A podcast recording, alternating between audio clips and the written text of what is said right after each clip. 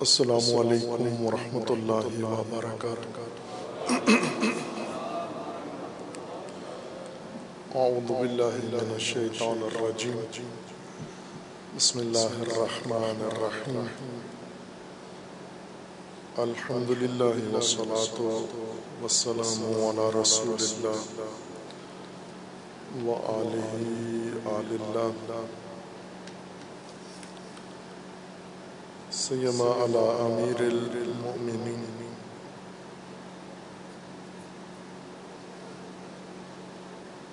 الحمد للہ والصلاة والسلام علی رسول اللہ وآلہ اہل اللہ۔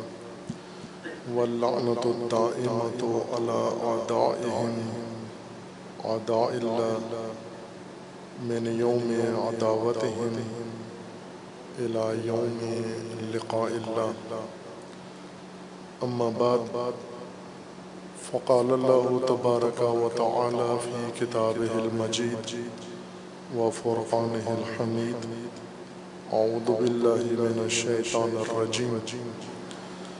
فمن حاجك فيه من بعد ما جاءك من العلم فقل تعالوا ندعو أبناءنا وأبناءكم ونساءنا ونساءكم وأنفسنا وأنفسكم ثم نبتهل فنجعل لعنة الله على الكاذبين. صدق الله العلي العظيم. عید سعید مباہلہ. روز عظمت اسلام، روز سرفرازی رسول اللہ صلی اللہ علیہ وآلہ وسلم اور یوم حقانیت اہل البیت علیہم السلام، تمام مومنین، امت اسلامیہ و بالخصوص رہروان راہ ولایت و امامت کو تبریک و تہنیت عرض ہے۔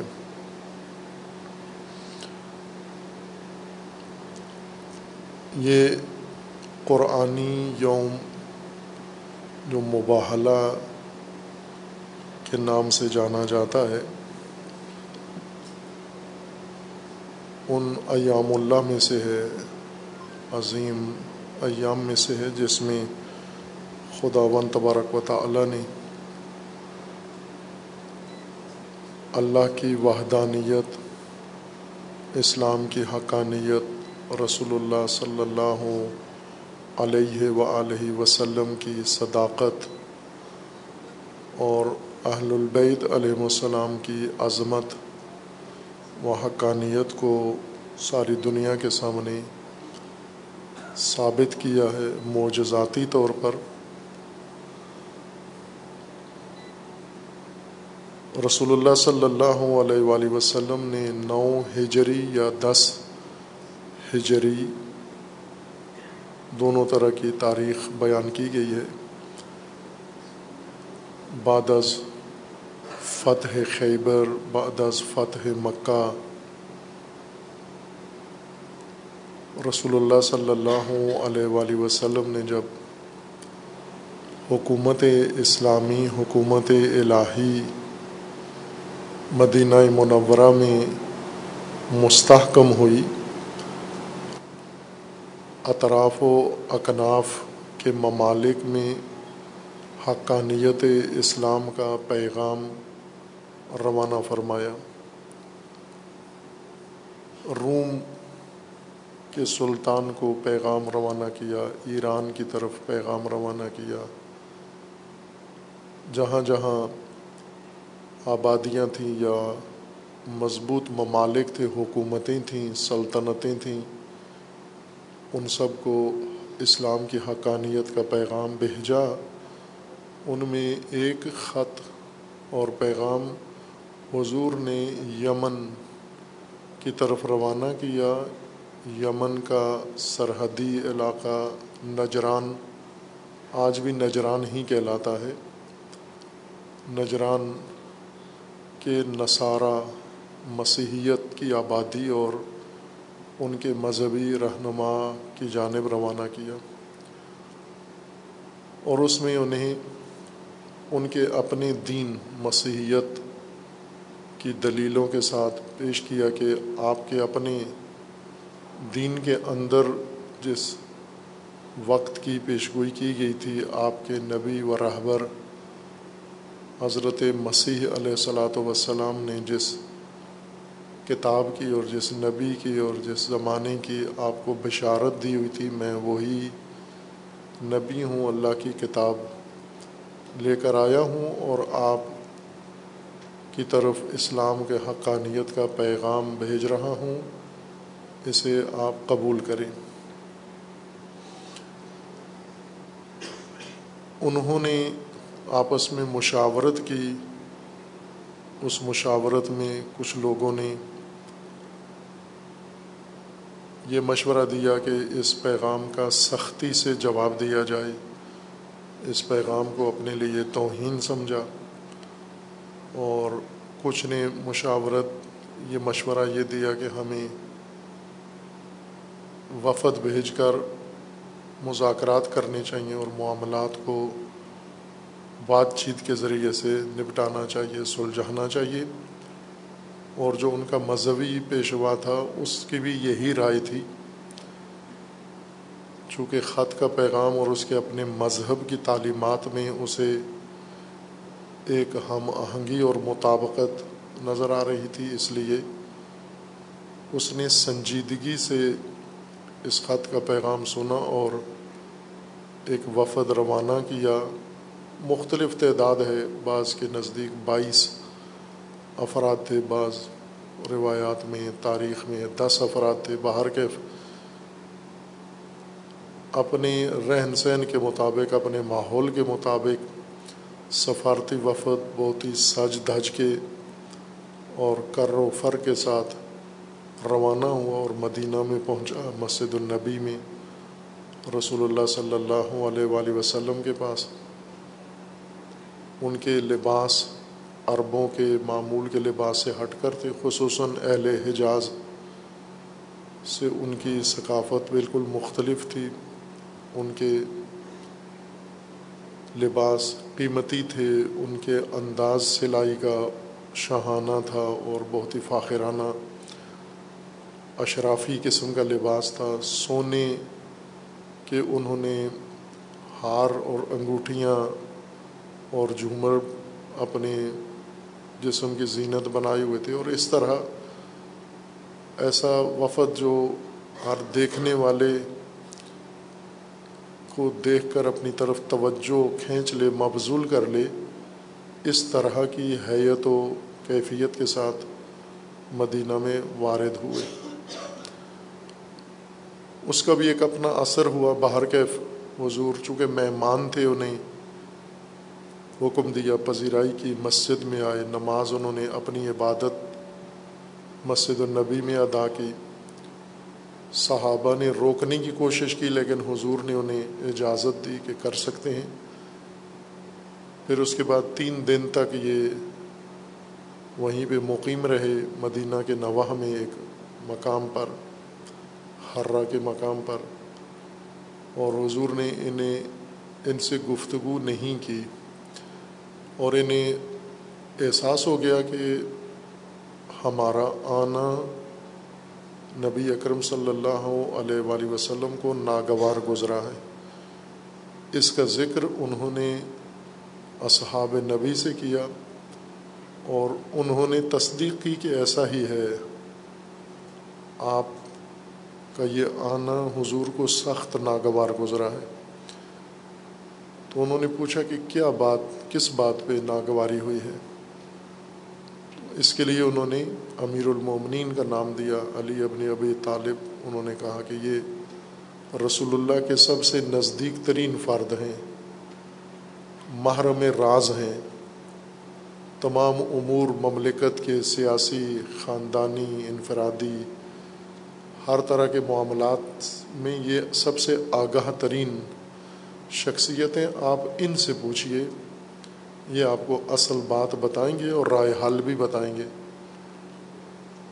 جب امیر المومنین علیہ السلام سے ان لوگوں نے پوچھا کہ ہمارا آنا رسول اللہ کو ناگوار گزرا ہے، تو تائید کی کہ ایسا ہی ہے اور سخت ناگوار گزرا ہے۔ وجہ پوچھی کیوں؟ تو فرمایا کہ آپ ایک مذہبی وفد ہو، بے شک اپنے دین کے ہو، لیکن جو حلیہ بنا کر آئے ہو، فاخرانہ، اشرافی، متکبرانہ، مغرورانہ، یہ حضور کو پسند نہیں آیا۔ تو اگر معمولی لباس پہنو، معمولی وضقت کے اندر رسول اللہ کی خدمت میں جاؤ، تو وہ آپ کو قبول کریں گے، مہمان نوازی کریں گے۔ ایسا ہی کیا انہوں نے، پھر وہ جو فاخرانہ لباس تھا وہ اتارا، زیورات جو پہنے ہوئے تھے اتارے انہوں نے، انگوٹھیاں اور سونے چاندی کے۔ معمولی عام لوگوں کی وضع میں جب آئے اور حضور کی خدمت میں آئے، احترام بھی کیا اور آنے کا مقصد بھی پوچھا اور ان سے بات چیت بھی کی، انہوں نے یہی کہا کہ یہ خط آپ نے روانہ کیا ہے، اس بابت آئے ہیں، اس کے مضمون پر بات کرنے آئے ہیں کہ آپ نے ہمیں اپنے دین کی طرف دعوت دی ہے جبکہ آپ جانتے ہیں کہ ہم پہلے سے دین حضرت مسیح پر قائم ہیں، عمل پیرا ہیں۔ آپ اس کے بارے میں کیا کہتے ہیں؟ باہر کے ایک مفصل گفتگو ہوئی سوالات کیے انہوں نے رسول اللہ صلی اللہ علیہ وآلہ وسلم کے محضر میں۔ زیادہ تر سوالات حضرت عیسیٰ مسیح علیہ السلاۃ وسلام کے متعلق تھے۔ چونکہ ان کا اعتقاد تھا کہ عیسائی مسیح خدا ہیں یا خدا کے بیٹے ہیں یا ان کے اندر اللہ کی ذات نے حلول کیا ہوا ہے، جو مسیحیت کا اعتقاد ہے۔ اور رسول اللہ نے اس کا انکار کیا اور تصحیح کی کہ عیسیٰ نبی ہیں، عبد خدا ہیں، رسول ہیں۔ پیغمبر ہیں اور میں ان کی تصدیق بھی کرتا ہوں اور ان کی نبوت پر ایمان بھی رکھتا ہوں۔ لیکن جو آپ ان کے متعلق معتقد ہیں، وہ بات تصدیق نہیں کرتا۔ یہ جب بات آگے بڑھی اور معلوم ہوا کہ جو کچھ رسول اللہ فرما رہے ہیں، دلیل اور ثبوت کے ساتھ ان کی اپنی کتابوں سے اسے وہ قبول کرنے کے لیے تیار نہیں ہیں ایک مناظراتی شکل بنی تھی۔ مناظرہ جسے ہم اردو میں مناظرہ کہتے ہیں، عربی میں اس کو مجادلہ کہتے ہیں۔ مناظرہ نظریے کے تبادلے کو کہتے ہیں۔ مناظرہ جھگڑنے کا نام نہیں ہے، اختلاف کا نام بھی نہیں ہے۔ عربی لفظ ہے اور عربی اصطلاح ہے، لیکن اردو میں اس کا معنی بدل گیا ہے کہ جو اختلافی باس ہوتی ہے، مخالفین آپس میں بیٹھ کر اختلافی گفتگو کرتے ہیں، ایک دوسرے کے بات کو رد کرتے ہیں، جواب اس کو انکار کرتے ہیں، اپنا موقف ثابت کرتے ہیں۔ اس کو اصطلاح میں مجادلہ کہتے ہیں۔ یہ مناظرہ نہیں ہوتا۔ مناظرہ نظریہ پیش کرنا ہے۔ بے شک متفق ہوں یا مخالف ہوں آپ اپنا نظریہ پیش کریں، دوسرا اپنا نظریہ پیش کرے، تیسرا آدمی اپنا نظریہ پیش کرے۔ ممکن ہے ان میں کوئی اختلاف نہ ہو۔ ایک ہی نظریے کی سارے وضاحت کر رہے ہوں۔ نظریاتی گفتگو کو مناظرہ کہتے ہیں اور اختلافی گفتگو کو مجادلہ کہتے ہیں۔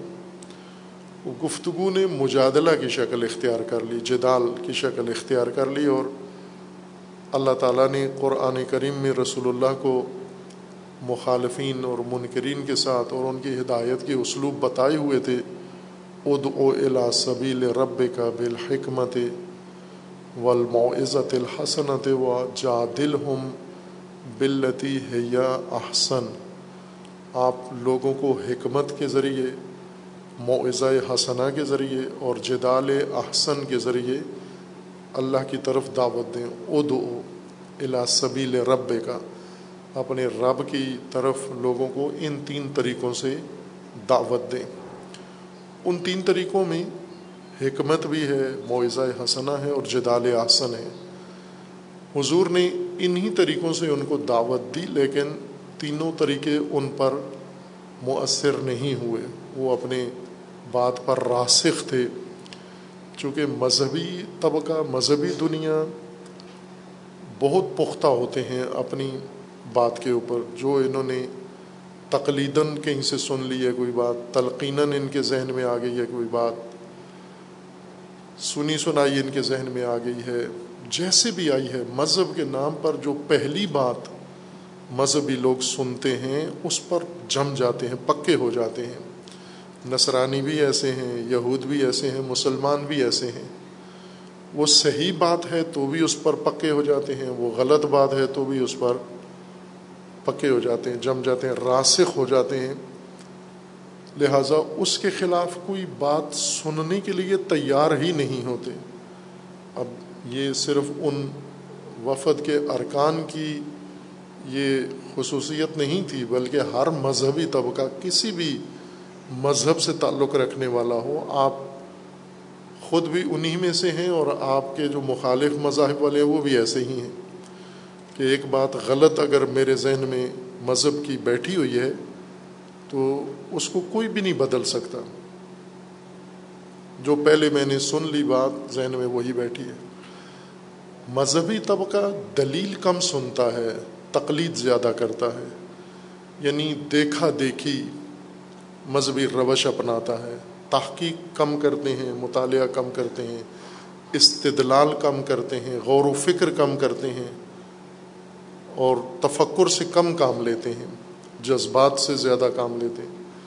اب حضور صلی اللہ علیہ وآلہ وسلم سے بڑھ کر کوئی مبلغ اللہ نے پیدا نہیں کیا، جو فصاحت نبی اکرم صلی اللہ علیہ وآلہ وسلم کو عطا ہوئی، جو واہی کا علم تھا، جو ملکہ تھا اور معجزاتی حد تک تھا۔ مشرقین سنتے تھے اور رونے لگتے تھے بعض اوقات، ان حضور کی تبلیغ سن کر۔ لیکن جب مذہبی طبقے کو مشرق غیر مذہبی لوگ تھے، ان کا کوئی مذہب نہیں تھا مشرقین کا۔ اپنا ہی انہوں نے ایک آبائی طریقہ بنایا ہوا تھا، بتوں کی عبادت پرستش اور بتوں کے بارے میں۔ باقاعدہ کوئی منشور، دستور، آئین، قوانین، عبادت، ایسی کوئی چیز نہیں تھی۔ لیکن یہود اور نصارہ دو مسلک مذہب تھے، ان کا باقاعدہ مذہب تھا، آسمانی کتاب تھی، انبیاء آئے تھے اور ایک بڑی تاریخ تھی مفصل ان کی۔ اس لیے یہ مکمل ایک مذہبی ڈھانچہ رکھتے تھے، مذہبی تعلیمات رکھتے تھے، مذہبی بنیادیں تھیں ان کی۔ رسول اللہ صلی اللہ علیہ وآلہ وسلم نے جب دعوت دی تو مشرقین نے جلدی قبول کر لی، توبہ کر لی، شرک چھوڑ دیا۔ مذہبیوں نے نہیں مانی یہ بات۔ چونکہ پہلے سے جو مذہبی تہ جمی ہوئی تھی جو کچھ سنا سنائی اپنے علماء سے انہوں نے، خطیبوں سے انہوں نے سنا ہوا تھا، اپنے اخبار حبر اور روحبان راہبوں سے جو کچھ انہیں بتایا گیا تھا، اس پہ ایسے پکے تھے، دوسری کوئی بات سننے کے لیے تیار نہیں تھے، جو آج بھی ایسا ہی ہے۔ لہٰذا قرآن کریم میں بھی ہے کہ جب حضور مدینہ ہجرت کر کے مکہ سے آئے مکہ میں صرف مشرقین تھے، یہود بھی نہیں تھے، نصارہ بھی نہیں تھے، اہل کتاب نہیں تھے۔ مدینہ میں یہود تھے، نصارہ نجران میں تھے اور کچھ اطراف کی آبادیوں میں نصارہ کی کم آبادی تھی، یہود کی زیادہ تھی۔ اور یہ یہود فلسطین سے ہجرت کر کے مدینہ گئے ہوئے تھے۔ نبی اکرم صلی اللہ علیہ وآلہ وسلم کی بیست سے کئی سو سال پہلے اور اسی لیے گئے ہوئے تھے کہ یہاں پر آخر زمان کے نبی نے ظہور کرنا ہے، تو جب وہ آئیں تو ہم ان کے استقبال کے لیے اسی سرزمین پر موجود ہوں۔ اس لیے آئے تھے، اسی ہدف کے لیے آئے تھے۔ ان کی کتابوں میں تھا کہ ایک نبی، ان کے انبیاء نے ان کی آسمانی کتابوں میں یہ بشارت تھی۔ کہ آخر و زمان میں ایک نبی آئیں گے اللہ کے اور وہ مصدق ہوں گے اور مبشر ہوں گے۔ ان کی خصوصیات ان کی تعلیمات میں تھیں۔ جیسے آج ہماری تعلیمات میں امام عصر اجل اللہ تعالیٰ فرج و شریف کے ظہور کی بشارتیں ہیں اور ہم جانتے ہیں، ہم نے پڑھا ہوا ہے اور ہمیں پتہ بھی ہے کہاں ظہور کریں گے۔ پتہ ہے نا سب کو آپ کو؟ کہاں کریں گے؟ ملتان میں؟ کھانے وال۔ جی؟ کعبہ میں۔ خانہ کعبہ میں۔ میں سمجھا خانے وال میں کہ خانہ کعبہ میں ظہور کریں گے۔ یہ سب کو یقین ہے اور یہ صحیح بات ہے۔ مسلمات میں سے ہے کہ وہیں سے ظہور کریں گے وہ۔ کعبہ سے ہی آغاز کریں گے۔ اب چونکہ وہاں آل سعود قابض ہیں، وہ کسی کو وہاں جانے نہیں دیتے۔ لیکن اگر یہ علاقہ آزاد کر دیا جائے تو میرے خیال میں شیعہ ساری دنیا سے کوشش کریں گے کہ مکہ میں جا کر گھر لے لیں، وہاں آباد ہو جائیں۔ چونکہ جب امام آئیں تو ہم پہلے سے مکہ میں موجود ہوں۔ اسی طرح وہ بھی منتظر تھے۔ نبی آخر الزمان صلی اللہ علیہ وآلہ وسلم کے ظہور و حضور کے۔ پہلے سے کئی صدیاں پہلے آ کر، کئی نسلیں پہلے آ کر آباد ہو چکے تھے۔ اور حضور بھی جب مکہ سے مدینہ ہجرت کر کے آئے تو دل میں یہی بات تھی کہ جب ہم جائیں گے مدینہ میں، مکہ میں ہمیں دشواریاں پیش آئیں، پیغام کسی نے نہیں مانا، بلکہ مکہ میں ہمارا رہنا ہی دشوار ہو گیا اور ہمیں مکہ چھوڑنا پڑا مشرقین کے شر سے اور ڈر سے۔ لیکن مدینہ میں ایسا نہیں ہوگا، چونکہ مدینہ میں مشرق بھی ہیں، لیکن مذہبی طبقہ بھی ہے۔ یہود ہیں، آسمانی کتابیں ہیں، نبیوں سے تعلق رکھنے والے لوگ ہیں، نبیوں کے خاندان کے لوگ ہیں۔ انہیں جب مذہب ہمارا پتہ چلے گا، قرآن، اللہ کی کتاب، تو وہ تو فوراً ہی اس پر ایمان لے آئیں گے۔ یہ حضور صلی اللہ علیہ وآلہ وسلم کے دل مبارک میں اور صحابہ کے دل میں یہ بات تھی جو مکہ سے آ رہے تھے۔ جب آئے اور آ کر مدینہ میں آباد مذہبی طبقے کو، یہود کو دین پیش کیا انہوں نے بڑی شدت سے مخالفت کی، انکار کیا۔ اور قرآن کریم کی آیت اتری رسول اللہ پر کہ آپ سوچ رہے تھے، آپ توقع رکھتے ہیں کہ یہ اہل کتاب آپ پر ایمان لے آئیں گے، آپ یہ امیدیں لے کر آئے تھے۔ جبکہ یہ تو وہ لوگ ہیں جنہوں نے اپنے دین میں تحریف کر کے اس کو گڑبڑ کر دیا ہے، خراب کر دیا ہے۔ آپ کے دین کو کیسے مانیں گے؟ اور ایسا ہی ہوا۔ مجموعی تاریخ میں ہے کہ تین یہودی کل مسلمان ہوئے اور انہوں نے بھی خرابی ہی کی آ کر تین یہودی مسلمان ہوئے تھے۔ کوئی بھی نہیں ہوا۔ مخالف ہوئے، پھر رسول اللہ نے انہیں مدینے سے نکالا، پھر خیبر کا مارکا ہوا اور آخر تک رہے۔ قرآن کریم نے بھی ان کے متعلق سری آیات نازل کی ہیں لیکن جو اوس اور حضرت تھے، یہ مشرقین تھے۔ یہ یہود اور نصارہ نہیں تھے، اہل کتاب نہیں تھے، بے دین لوگ تھے یہ۔ یہ سارے مسلمان ہو گئے اور یہ بہت بڑا نقطہ ہے سمجھنے کے لیے کہ آپ جب حق، دین کسی بھی عصر کا پیش کریں، توقع تو یہ ہوتی ہے کہ مذہبی طبقہ زیادہ قبول کرے گا، چونکہ ان کے دل کی بات ہو رہی ہے۔ ان کے مسلک و مذہب کے مطابق بات ہو رہی ہے، لیکن زیادہ مزاحمت بھی انہی کی طرف سے، آج بھی ایسا ہی ہے، انہی کی طرف سے ہوگی اور ہو رہی ہے۔ خوب، رسول اللہ صلی اللہ علیہ وآلہ وسلم نے جب اہل کتاب کے سامنے دین بھیجا، انہوں نے مزاحمت کی، انکار کیا۔ نصارہ نے بھی، نصارہ کو دیر سے پیغام بھیجا یہود مدینہ میں ہونے کی وجہ سے پہلے مخاطبین تھے اور انہوں نے کافی تردید کی اس کے اندر۔ لیکن اب چونکہ حکومت اسلامی مضبوط ہو چکی تھی اور حکومت اسلامی میں اس طرح کے گروہ موجود ہونا جو اسلام کے مخالف ہوں، دشمن ہوں اور اسلام کو آگے بڑھنے سے روکتے ہوں، ظاہر یہ حکومت کے لیے ایک بڑا خطر تھا۔ اس لیے حضور نے یہ پیغامات بھیجے اور جن کے جواب میں نجران نے اپنا وفد بھیجا کہ ہم مذاکرات کے ذریعے سے لاجواب کر کے آئیں گے۔ آتے ہی پہلا کام مجادلہ ہوا۔ مجادلہ جب ناکام ہوا، اس کا کوئی نتیجہ نہیں نکلتا، نکلا، تو پھر مباحلہ کی آیت نازل ہوئی۔ مباحلہ رسول اللہ کی تجویز نہیں تھی، نہ ہی نصارہ کی تجویز تھی۔ اللہ کی طرف سے یہ حکم آیا کہ اب آپ مجادلہ کی ناکامی کے بعد، مذاکرات کی ناکامی کے بعد مباحلہ کی طرف آگے بڑھیں۔ اور مباحلہ کے ذریعے اپنے معاملے کو حل کریں آپ۔ سورہ مبارکہ آل عمران کی آیا اکسٹھ میں اللہ تعالیٰ کا فرمانا ہے، فمن حاج کفی ہے من بعد ما جا کا من العلم۔ جو بھی آپ کے ساتھ الجھتے ہیں، محاجہ کرتے ہیں، حجت بازی کرتے ہیں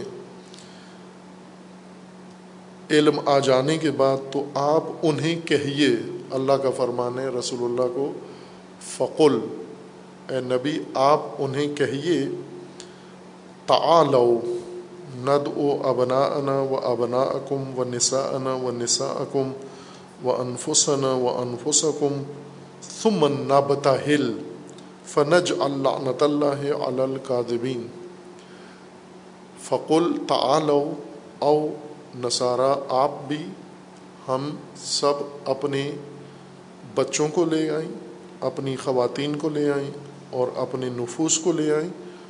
پھر آ کر ہم ابتحال کریں، نبتہل۔ نام اس کا عموماً مباحلہ پڑ گیا ہے۔ قرآن کریم میں جو باب اس کے لیے استعمال ہوا ہے، وہ ابتحال ہے۔ یہ دونوں ٹھیک لفظ ہیں مباحلہ بھی اور ابتحال بھی۔ ابتحال بھی ایک عربی قاعدے کے مطابق سے ہے اور مباحلہ بھی دوسرے قاعدے کے مطابق ہے۔ لیکن لفظ مباحلہ یا وہ باب نہیں، قرآن میں استعمال نہیں ہوا، ابتحال استعمال ہوا ہے۔ نبتحل فنج اللہ نت اللہ القاذبین ہم ابتحال کرتے ہیں اور اللہ کی لانت قرار دیتے ہیں جھوٹوں پر، ہم قرار دیتے ہیں۔ ابتحال بھی ہم کرتے ہیں۔ آپ اپنے بچوں کو لے آئیں، ہم اپنے بچوں کو لے کر آتے ہیں۔ آپ اپنی خواتین کو لے آئیں، ہم اپنی خواتین کو لے آتے ہیں۔ آپ اپنے نفوس کو لے آئیں، ہم اپنے نفوس کو لے آتے ہیں اور لا کر پھر ابتحال کرتے ہیں۔ ابتحال کے بعد پھر یا ابتحال کے ذریعے، ابتحال کے توسط سے ہم جھوٹوں پر اللہ کی لعنت قرار دیتے ہیں، ہم قرار دیتے ہیں۔ خوب، اس ماجرہ میں اور اس آیا شریفہ میں کئی اہم موضوع ہیں، جیسا علماء کرام نے، محققین اور مفسرین نے ذکر کیے ہیں۔ یعنی سب سے بڑھ کر تو رسول اللہ صلی اللہ علیہ وآلہ وسلم کی صداقت پر سب سے بڑی دلیل ہے یہ آیا کریمہ، قرآن کریم کی حقانیت پر۔ دلیل ہے یہ آیا کریمہ اور وہ یہ خدا کی حقانیت پر ثبوت ہے یہ آیا کریمہ اور پھر اس کے بعد اہل البیت علیہ السلام کی عظمت جو اس آیا میں ہے، قرآن کریم کی کسی اور آیا کریمہ میں اس سطح کی عظمت بیان نہیں ہوئی۔ جیسا بعض مفسرین نے اس میں بیان کیا اور حقیقت یہ ہے۔ کہ یہاں پر اہل البیت کے لیے اللہ تعالیٰ نے یہ الفاظ رسول اللہ کے نہیں ہیں، یہ وہی کے الفاظ ہیں۔ یہ رسول اللہ نے نہیں کہا کہ میرے بیٹے اور آپ کے بیٹے، ہماری خواتین اور آپ کی خواتین۔ اللہ کا فرمان ہے، اللہ کے الفاظ ہیں۔ اللہ نے یہ وہی نازل کی ہے، فقل تعالو اے نبی، آپ انہیں کہیے تعالو آئیے ند او بلاتے ہیں ہم۔ ابنا انا و ابنا آکم ہم اپنے بیٹوں کو، آپ اپنے بیٹوں کو بلائیں۔ و نسا انا و نسا اکم ہم اپنی عورتوں کو، آپ اپنی عورتوں کو بلائیں۔ وہ انفس انا و انفس اکم ہم اپنے نفوس کو بلاتے ہیں، آپ اپنے نفوس کو بلائیں۔ خوب، یہ عناوین ابنا نسا انا ابنا انا نسا انا و انفس انا اہل البیت علیہ السلام کے متعلق ہیں۔ انفسنا یعنی یہ مسلمات میں سے ہے۔ اہل سنت کے ہاں بھی یہ متواتر روایات کے ذریعے ثابت ہے۔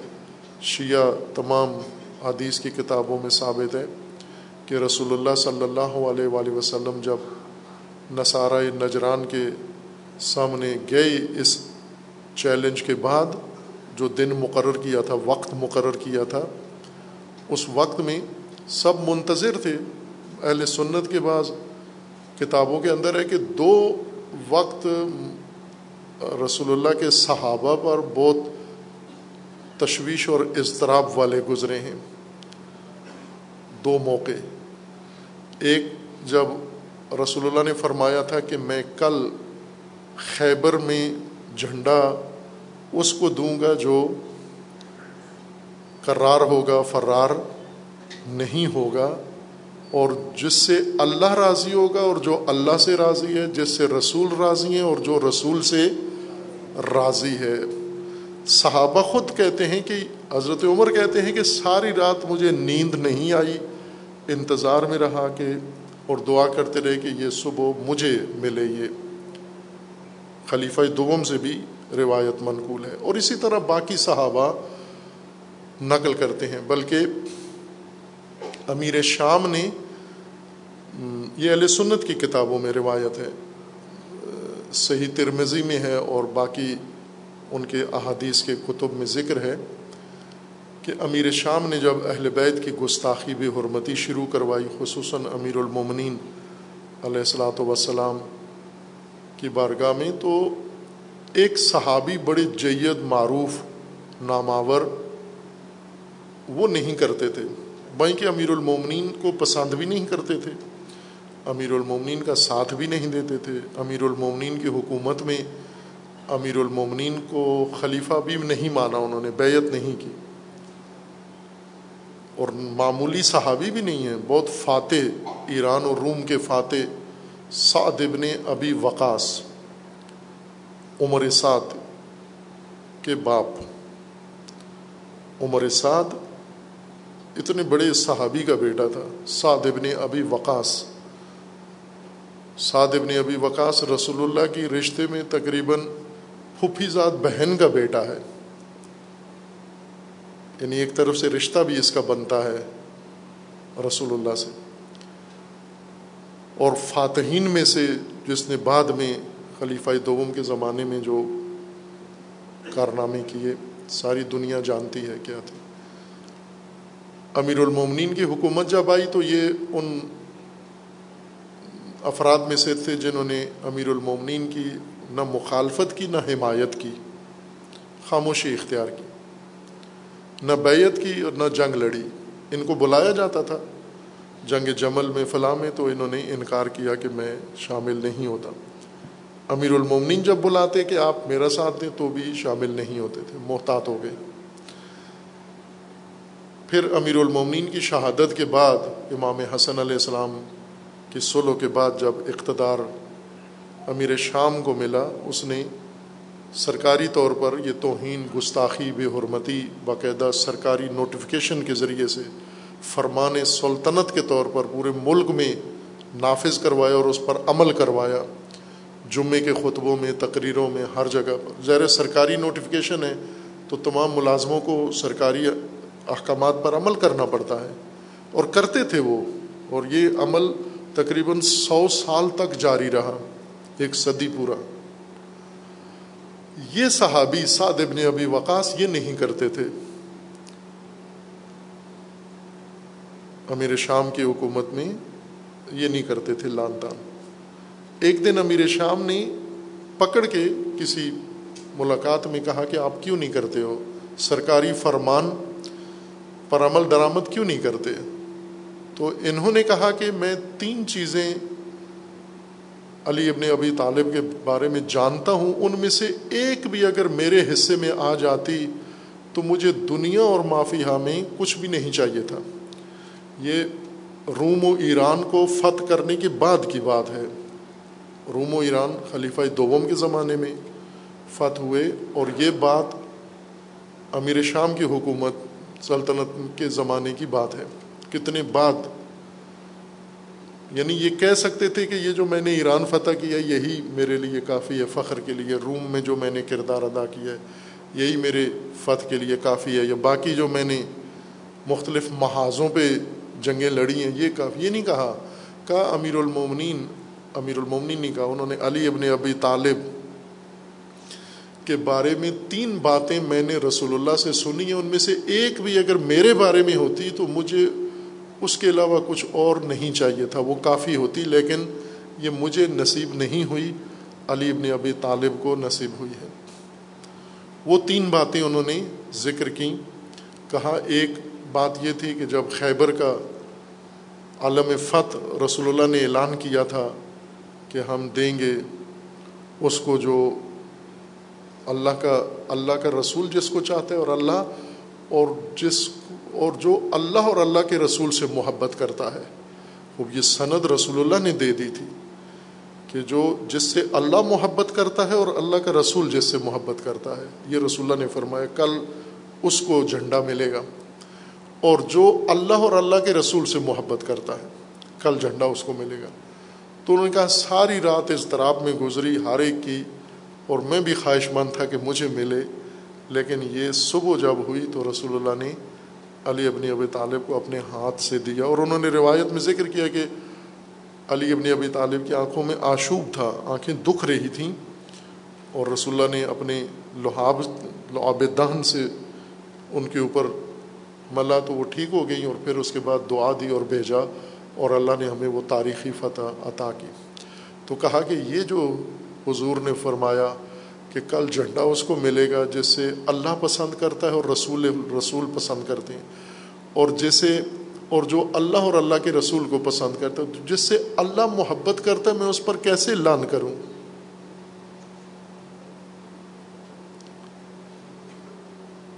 جسے اللہ کا رسول پسند کرتا ہے، میں اسے کیسے لان کروں؟ یہ ترمزی میں یہ روایت موجود ہے۔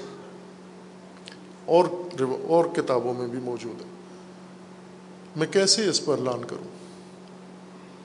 دوسرا کا دوسری بات یہ ہے کہ جب یہ نصارہ نجران آئے، ہم سب وہاں موجود تھے اور آیت اتری کے مباہلہ کریں اور رسول اللہ نے وہ آیت پڑھ کے سنائی کہ کل ان کے بیٹے اور ہمارے بیٹے، ان کی عورتیں اور ہماری عورتیں اور ان کے نفوس اور ہمارے نفوس آئیں گے اور مباہلہ کریں گے، تو وہ رات بھی ہم سب نے بے بے قراری میں گزاری کہ کل رسول اللہ کس کو لے کے جائیں گے؟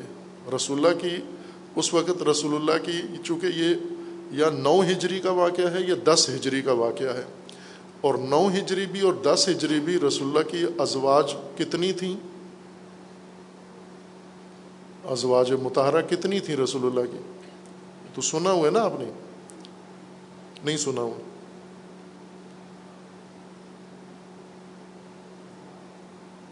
رسول اللہ کی نو ازواج اس وقت تھیں، موجود تھیں۔ تو زہر ہے جب رسول اللہ نے فرمایا نسا انا و نسا کم تو ادھر تو کنفرم تھا کہ نسا النبی میں تو ازواج ہی شمار ہوتی ہیں۔ اب ابنا میں کون جائے گا؟ تو ابنا کے بارے میں انہوں نے کہا، ہم سب دیکھ رہے تھے کون جائے گا۔ اسی طرح انفس میں کون جائے گا؟ کہا، دوسرے دن پھر سب نے اپنی آنکھوں سے دیکھا کہ ابنا میں حسن و حسین کو لے کر گئے اور نساء میں فاطمہ تو زہرا کو لے کر گئے اور پھر ہم سب کے لیے جو دلچسپ بات تھی کہ نفس کے طور پر نبی علی ابن ابی طالب کو لے کر گئے۔ تو کہتے ہیں، تو کیا کہتا ہے مجھ سے، میں نفس نبی کو لان کروں؟ جس کو نبی نے اپنی جان کہا ہے، قرآن کی آیت کے مطابق میں ان کو لان کروں۔ خوب یہ مسلمات میں سے ہے کہ رسول اللہ صلی اللہ علیہ وآلہ وسلم نے اہل بیت کو ان عناوین کے تحت وہاں پر پیش کیا۔ پھر وہ ماجرا، آپ جانتے ہیں یہ نیا نہیں ہے آپ کے لیے، جو میں عرض کرنا چاہتا ہوں اس تمہید سے آپ کی خدمت میں، وہ یہ حقیقت ابتحال ہے مباحلہ ایک دوسرے کو بحل کرنا، بے دو آنکھوں والی ہے اور لام۔ بحل عربی لفظ ہے یہ۔ بحل کرنا، اگر یہ دو ایک دوسرے کو کریں، ایک آدمی ایک کو بحل کرے، دوسرا اس کو جوابی بحل کرے، اس کو کہتے ہیں مباحلہ۔ دو طرفہ کام جب ہوتا ہے، جیسے مقاتلہ، مناظرہ۔ مقاتلہ یعنی یہ اس کو قتل کرے، وہ اس کو قتل کرے۔ یہ مقاتلہ ہے، جنگ کرنا، وہ اس کو چوٹ مارے، یہ اس کو چوٹ مارے، یہ مقاتلہ ہے، دو طرفہ ہوتا ہے۔ یہ وزن جہاں بھی آئے مباحلہ مقاتلہ، مصالحہ، تو سمجھ لو دو بندے ہیں، دو فریق ہیں، دو لشکر ہیں، دو گروہ ہیں، دو قومیں ہیں، آپس میں ایک دوسرے پر ایک جیسا کام کر رہے ہیں۔ ایک آدمی جو کام کرتا ہے، دوسرا جواباً اس پر بھی وہی کام کر رہا۔ بہل ایک دوسرے کو کرنا، ابتحال یعنی بہل اختیار کرنا، ابتحال افتعال سے ہے۔ ہم بہل اختیار کریں نبتہل ہم بہل اختیار کریں بہل اپنائیں بہل کا راستہ لیں بہل کو ایک عمل کے طور پر، روش کے طور پر اپنائیں، اور پھر اس کے بعد اللہ کی لعنت قرار دیں جھوٹوں پر۔ بہل عربی لفظ ہے، قرآنی لفظ ہے۔ قرآن میں ایک ہی جگہ استعمال ہوا ہے، اس کے بعد نہیں آیا۔ اور روایات میں بھی اسی آیت کی تفسیر میں آیا ہے لفظ۔ اس سے ہٹ کر روایات میں بھی کم استعمال ہوا ہے۔ اس آیت کی تفسیر میں جتنی روایات ہیں اہل البیت علیہ السلام سے ان میں مباہلہ اور باہل کا لفظ استعمال ہوا ہے۔ اہل لغت نے اس کا معنی تین معنی کیے ہیں۔ ایک، دعا کرنا۔ بال کا مطلب ہے دعا کرنا۔ دوسرا ہے بہل کا مطلب نفرین کرنا، مذمت کرنا لان کرنا، بد دعا کرنا۔ اور تیسرا معنی ذکر کیا ہے بہل کا کہ کسی کو چھوڑ دینا، آزاد چھوڑ دینا۔ لیکن اس کا ایک معنی ہے، تین معنی نہیں ہے اس آیت کی ترکیب کی وجہ سے بعض علماء نے، مفسرین نے، آئمہ لغت نے اس کے یہ تین معنی ذکر کیے ہیں۔ بال کا مطلب لان کرنا نہیں ہے، لان کا مطلب لانت ہے۔ بال اور لان مترادف نہیں ہے۔ اور بال دعا کو بھی نہیں کہتے۔ بال کا ایک معنی ہے، جیسا محققین اہل لغت نے ذکر کیا ہے بال وہ کام ہے جو آپ صبح و شام کرتے ہیں سب۔ عربوں میں جہاں یہ الفاظ بنے ہیں، آپ تو اب آپ مدنی تمدنی زندگی گزار رہے ہیں، شہری زندگی گزار رہے ہیں اور آپ کے پاس ٹیکنالوجی کا زمانہ ہے، آپ کی زندگی کے وسائل مختلف ہیں، گاڑیاں ہیں، موٹر سائیکل ہیں، اور اور بہت سارے آپ کے پاس الیکٹرانک اور الیکٹرک آلات ہیں۔ عربوں کے ہاں ابتدائی سی زندگی تھی، ان کی صحرائی زیادہ تر جانوروں سے سروکار تھا، کھیتی باڑی بھی کم تھی۔ صحرائی علاقہ تھا، پانی نہیں تھا، زمین زرخیز نہیں تھی، ریت میں کچھ بھی نہیں اگتا تھا۔ لیکن جانور انہوں نے مویشی پالے ہوئے تھے اور جانور بھی دو قسم کے پالتے تھے، ایک بیڑ، بکری اور اونٹ ناکا اور اونٹ۔ اور دوسرے جانور پالتے تھے، خچر، گدے، گھوڑے، لوڈنگ والا سامان سامان اٹھانے والے جانور، جنگیں لڑنے والے، کام کاج والے۔ اور دوسرے جن کے گوشت یا اون کھالیں اور دودھ سے استفادہ کریں، جن سے غذائی استفادہ کرتے تھے، یہ پالتے تھے۔ جانوروں کو پال کے چونکہ ان کی معیشت کا دار و مدار ہی مویشیوں پر تھا سارا، اس لیے مویشی بہت اہمیت رکھتے تھے عربوں کی زندگی میں۔ اور مویشیوں کے بارے میں اہتمام، ان کا خاصہ اہتمام تھا۔ ایک ان کا یہ اہتمام تھا کہ وہ مویشی جو اپنی عمر گزار کے بوڑھا ہو جاتا ہے، مثلا ایسا اونٹ، ناکا، جو عرصہ دراز تک جتنے سال صحت مند ہے، انہوں نے اس کی خدمت کی، دودھ بھی دیا، بچے بھی دیے، سواری بھی دی، سامان بھی اٹھایا۔ اب بوڑھا ہو گیا ہے وہ، یا ناکا اونٹنی بوڑھی ہو گئی ہے۔ تو یہ عرب اس کی خدمت کی پاداش میں اسے ذبح نہیں کرتے تھے۔ بلکہ اسے چھوڑ دیتے تھے۔ پہلے اسے باندھا رکھتے تھے، نکیل ڈال کے رکھتے تھے اپنے استبل میں رکھتے تھے یا اپنے اس باڑے میں رکھتے تھے۔ لیکن جب وہ آزاد ہو جاتا، بوڑھا ہو جاتا تھا، تو اسے یا زخمی ہو جاتا تو اسے چھوڑ دیتے تھے۔ یہ آپ نے بھی دیکھا ہوگا، اب تو سکریپ گاڑیاں خراب ہو جائیں تو سکریپ ہی بن جاتا ہے۔ لیکن پہلے یہاں لاہور میں کچھ سال پہلے تک جانور کافی تھے، گدے تھے، بھینسیں تھیں۔ لاہور کی رونق تھی بھینسیں یہاں پر۔ آپ کلمہ چوک مشہور تھا بھینسوں کے لیے۔ بعض باہر والے لاہوری اس کو کلمہ چوک کہتے تھے، باہر والے بھینس چوک کہتے تھے اس کو۔ چونکہ ہمیشہ چار پانچ سو بھینسیں یہاں سوئی ہوتی تھیں اسی چوک کے اندر، جن کا مالک معلوم نہیں ہوتا تھا، گاڑیوں والے ہارن دبا دبا کے۔ تھک جاتے تھے۔ بھینسوں کا راج تھا لاہور کے اوپر اور گدوں کا۔ اور بھینسیں تو نہیں چھوڑتے، کسائی لے جاتے تھے۔ لیکن گدے ایسے دیکھے ہوں گے آپ نے، زخمی گدے، لاگے والے جن کی پیٹھ زخمی ہے ٹانگ ٹوٹی ہوئی ہے۔ اور کوئی گدے کی مشکل ہے تو وہ چھوڑ دیتے تھے۔ چونکہ اب اس نے کمار کے لیے بورا تو اٹھانا نہیں ہے، اینٹیں مٹی نہیں اٹھا سکتا یا گاڑی نہیں کھینچ سکتا، اس کو چھوڑ دیتے تھے۔ ایسے ہی وہ چرتا رہتا تھا، کہیں بھی کچرا مچرا کھا کے، کہیں رات گزار لیتا تھا۔ اس طرح کے آزاد چھوڑے ہوئے جانور کو جس کی نکیل نکال دیں، لگام نکال دیں، پابندیاں ختم کر دیں، رسیاں، زنجیریں اتار دیں اس کی اور اس کو آزاد چھوڑ دیں، کہیں بھی جائے، اس کو باہل، مویشی باہل باہل کہتے تھے وہ۔ قرآن میں مویشیوں کے مختلف نام ہیں۔ وہ مویشی جو گھر میں باندھ کے جن کو کھلایا جاتا ہے، وہ مویشی جو چر چک کے آتے ہیں، یہ زکوٰۃ کے احکام کے لحاظ سے ان کے فرق ہے۔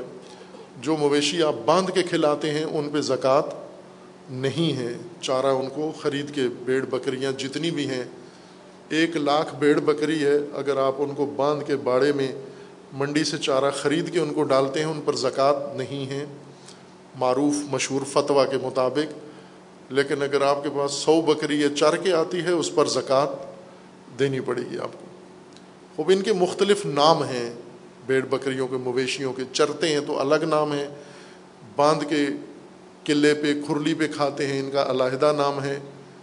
اور اگر پابند ہیں استبل میں ان کا علیحدہ نام ہے، آزاد چھوڑ دیے گئے ہیں۔ ان کا علیحدہ نام ہے باہل۔ اس حیوان کو مویشی کو کہتے تھے، جسے استفادے کے بعد چھوڑ دیتے تھے۔ ایک اور کام یہ کرتے تھے کہ بعض اوقات کسی جانور کو نظر نیاز کے طور پر بھی آزاد چھوڑ دیتے تھے۔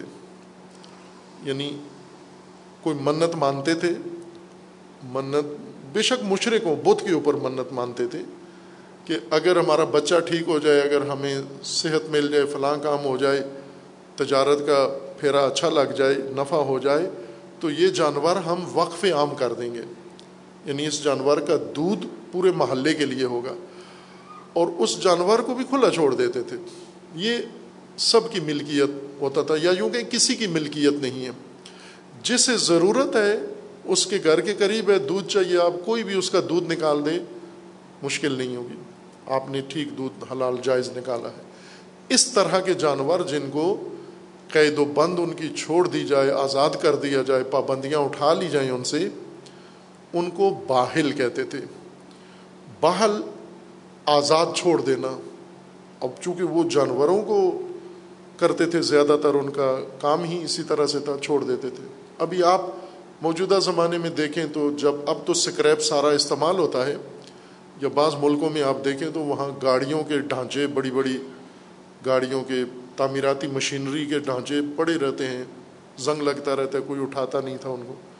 آج کل سکریپ بہل چھوڑ دیا گیا ہو اگر قیمتی ہے، اب تو کوئی نہیں چھوڑتا۔ لیکن ایسے پھینک دیا جائے، چھوڑ دیا جائے، کوئی بھی اٹھا کے لے جائے، اس کو یہ باہل ہے، یہ چیز۔ ضروری نہیں کہ وہ حیوان ہو۔ خوب یہی معنی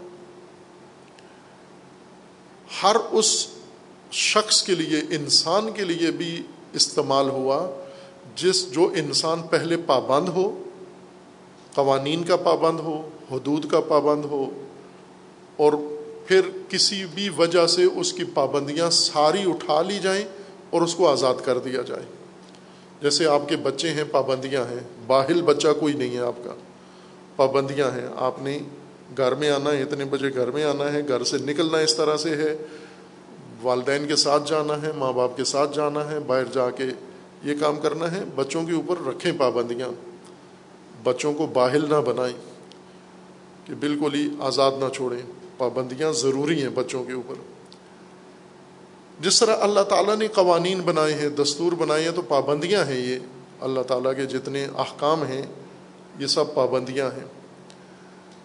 ملکی قوانین ہیں، یہ پابندیاں ہیں۔ تہذیب کلچر کی طرف سے قوانین ہیں، یہ پابندیاں ہیں۔ آداب و رسوم ہیں، یہ پابندیاں ہیں۔ لیکن بعض اوقات کوئی انسان یا نافرمانی کی وجہ سے یا کسی بھی وجہ سے اس کی پابندیاں ختم کر دیں اور اس کو چھوڑ دیں آزاد۔ کہ آپ، ایک عام مثال یہ ہے کہ آپ کی دکان پر ملازم ہے، کام کرتا ہے، لیکن آپ اس سے راضی نہیں ہیں۔ اس کو تذکر دیتے ہیں وارننگ دیتے ہیں۔ ٹائم پہ آیا کرو، چوری نہیں کیا کرو، کام سے ہی کیا کرو، لیکن توجہ نہیں کرتا۔ چند دن کے بعد آپ اسے ملازمت سے نکال دیتے ہیں۔ باقی چیزوں سے نہیں نکلا، صرف ملازمت سے آزاد کر دیا آپ نے کہ اب یہ ہمارا ملازم نہیں ہے، یہ باہل ہے۔ ذرا ہمارا جب ملازم نہیں ہے تو ہم نے اس کو تنخواہ بھی نہیں دینی۔ ہم نے اس کو کوئی اور جو حقوق اس کے بنتے ہیں وہ بھی اس کو نہیں دینے ہم۔ آپ کی فیکٹری میں ملازم ہے، صحیح کام نہیں کرتا، مالک راضی نہیں ہے، تو اس کو مہینے کی پہلی تاریخ یا مہینے کے درمیان ہی اس کو آزاد کر دیتے ہیں۔ اسی طرح کسی کالج، یونیورسٹی میں اسٹوڈنٹ ہے، غیر حاضر ہوتا ہے، فیل ہوتا ہے، ڈسپلن کا خیال نہیں رکھتا، اس کو نکال دیتے ہیں وہاں سے۔ مدرسے میں ہے، نکال دیتے ہیں۔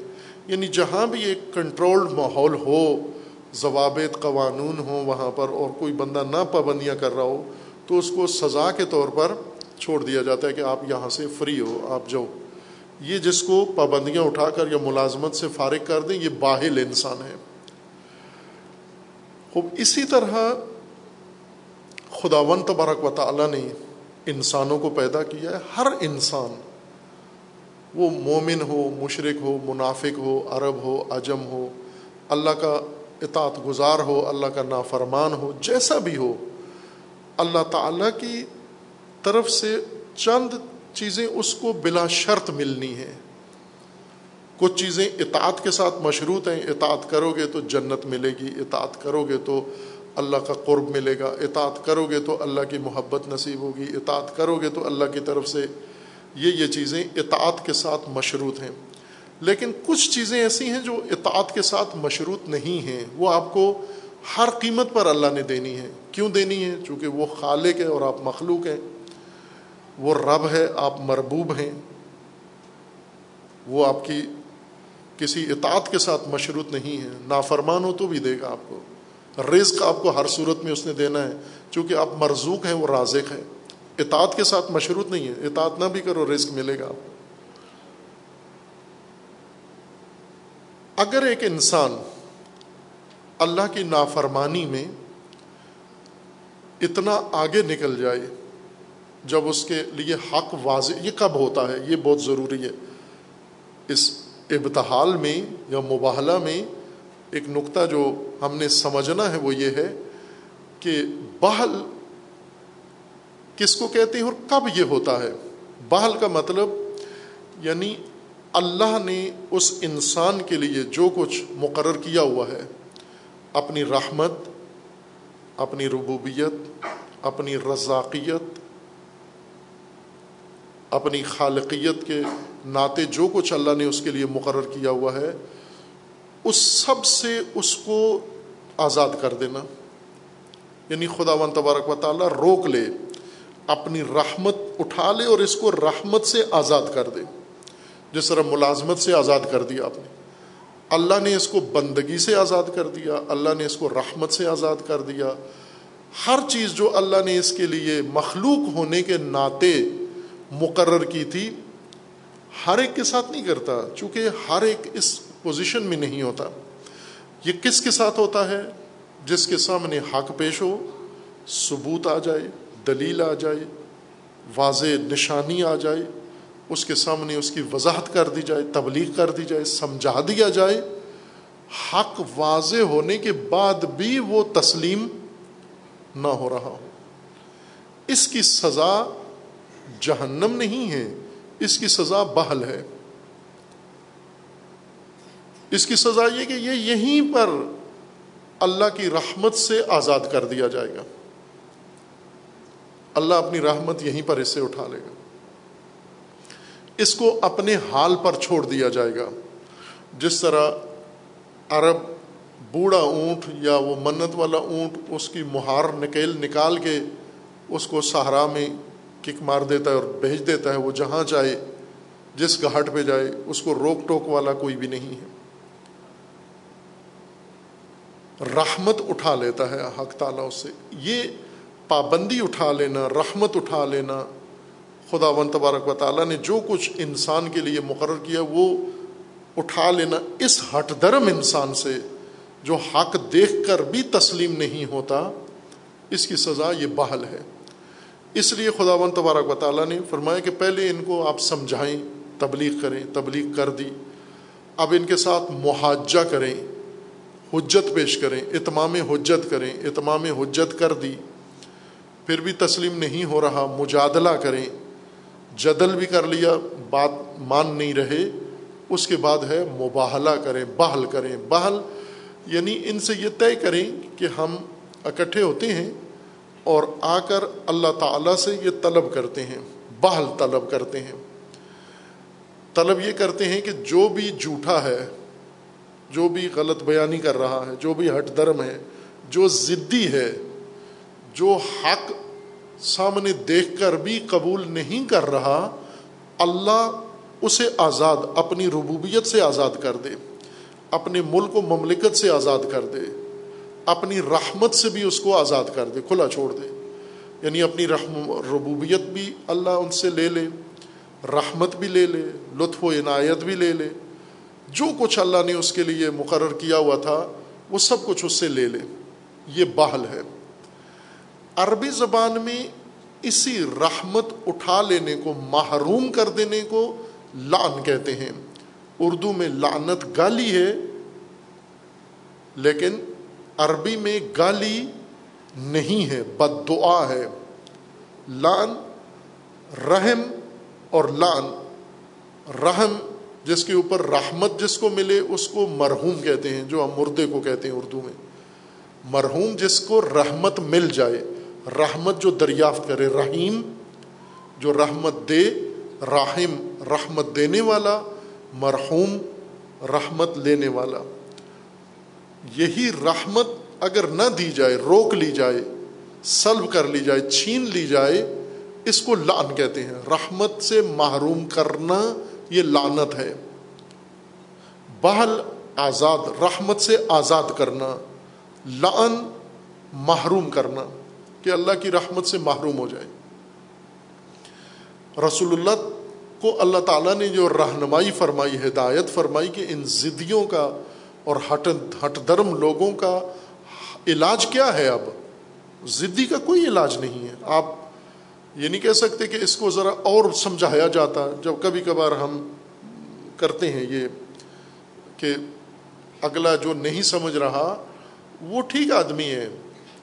صرف سمجھانے والا صحیح سمجھا نہیں رہا۔ عموماً ایسا ہی ہوتا ہے۔ مثلاً ایک گھر کے اندر جوان لڑکا ہے، بدتمیز ہو گیا ہے، بے ادب ہو گیا ہے، نافرمان ہو گیا ہے، ماں باپ کی بات نہیں مانتا۔ عموماً ہمارا معاشرہ اس طرح کا ہے۔ ہمارا معاشرہ مجرم کا ساتھی ہے ہمیشہ۔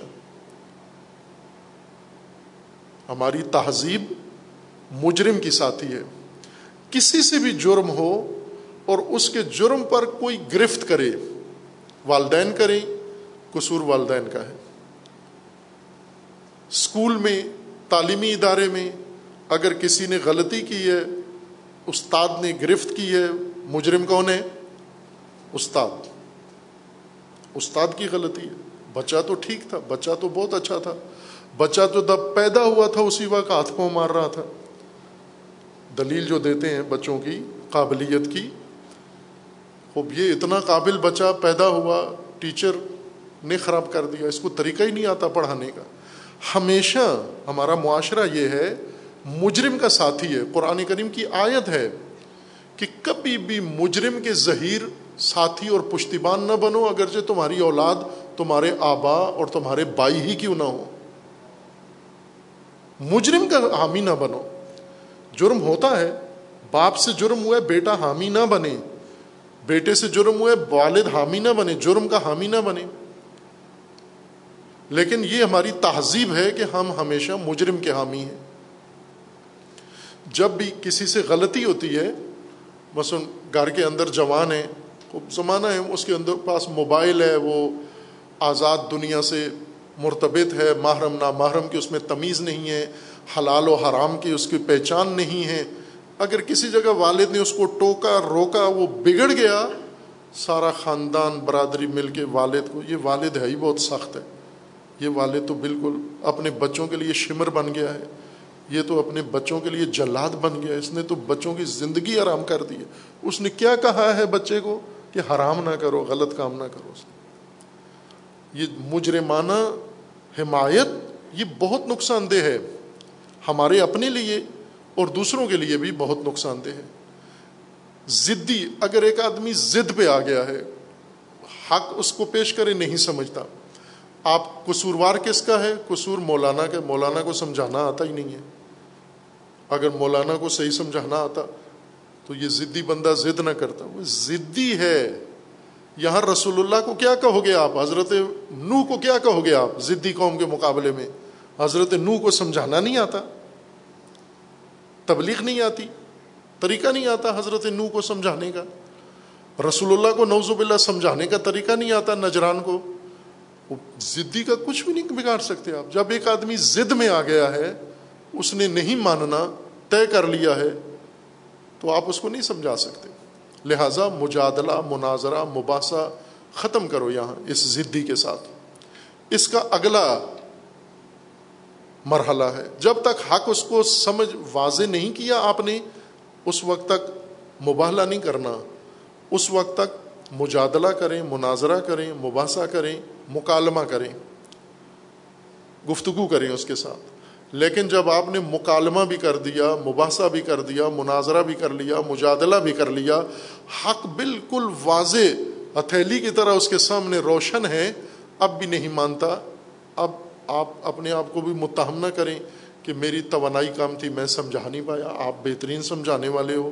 یہ رسول اللہ کو اللہ تعالیٰ نے فرمایا کہ فمن حاج کفی ہے بعد ما جا کا من العلم، علم آ جانے کے بعد جو محاجہ کر رہا ہے آپ سے، پھر بھی الجھ رہا ہے۔ تو آپ کیا کہیں؟ فقل تعالو ند او ابنا انا و ابنا اکم و نسا انا و نسا اکم و انفسنا و انفسکم ثم نبتہل مجادلے سے بات نہیں چلتی، ابتحال کرتے ہیں۔ ابتحال یعنی ہم بلائیں اپنی، ان کو جو بہت عزیز ہیں آپ کو، جن کا دکھ کسی صورت آپ برداشت نہیں کر سکتے۔ جن کی بیماری، جن کی مشکل، جن کا غم، جن کی پریشانی آپ ایک لحظے کے لیے تحمل نہیں کر سکتے۔ کچھ کی کر لیتے ہیں ہم مثلاً آپ کو بتا دیا جاتا ہے جی آپ آپ کی فیکٹری کے ملازم بیمار ہو گئے ہیں، یہ بھی نہیں کہتے کہ اللہ اس کو شفا دے۔ بلکہ بعض تو بہت ہی آج ہی بیمار ہونا تھا اس کو۔ بجائے اس کے کہ دعائیا کلمہ کہیں طبیعت خراب ہو گئی، اللہ اس کو شفا دے، کوئی حرج نہیں ہے، آرام کرے، ٹھیک ہو جائے گا۔ یا اگر بیمار ہے تو ہماری کوئی ضرورت ہے، اس کے لیے کوئی ڈاکٹر کا، اسپتال کا انتظام کرے نہ کوئی ہمدردی نہیں ہے۔ آپ کے جان پہچان والے بہت سارے لوگوں کی اطلاع ملتی ہے، بیمار ہو گئے ہیں۔ اچھا بیمار ہو گئے ہیں۔ چلیں، کسی اور سے رابطہ کرتے ہیں۔ وہ بیمار ہو گئے، ہم سے کوئی سروکار نہیں ہے۔ ہمدردی نہیں ہے ہمارے اندر۔ بلکہ بعض اوقات بھائیوں کے ساتھ بھی، بھائی جان آپ کے بیمار ہیں۔ انہیں کتنی دفعہ کہا، احتیاط کیا کریں، نہیں کرتے احتیاط۔ بس اتنی سی بات کی آپ نے کہ یہ جو بیمار ہوئے، ان کا حق بنتا تھا، چونکہ میری بات انہوں نے نہیں سنی۔ بعض اوقات والدین بیمار ہو گئے ہیں آپ کو، تو بھی کوئی خاص ہمدردی نہیں ہوتی۔ لیکن اگر بچوں کا پتہ چل جائے کہ آپ کے بچے کے دانت میں درد ہے، بچے کے سر میں درد ہے، بچے کے زانوں میں درد ہے، بچے کے پیٹ میں درد ہے، پھر فوراً کاروبار بند کرو، گھر میں ایمرجنسی ہو گئی ہے۔ بچے کی تکلیف کوئی برداشت نہیں کرتا۔ چونکہ اس کو کہتی لخت جگر ہیں، وہ اپنا ٹکڑا سمجھا جاتا ہے۔ والدین بوجھ ہیں، بچے لخت جگر ہیں۔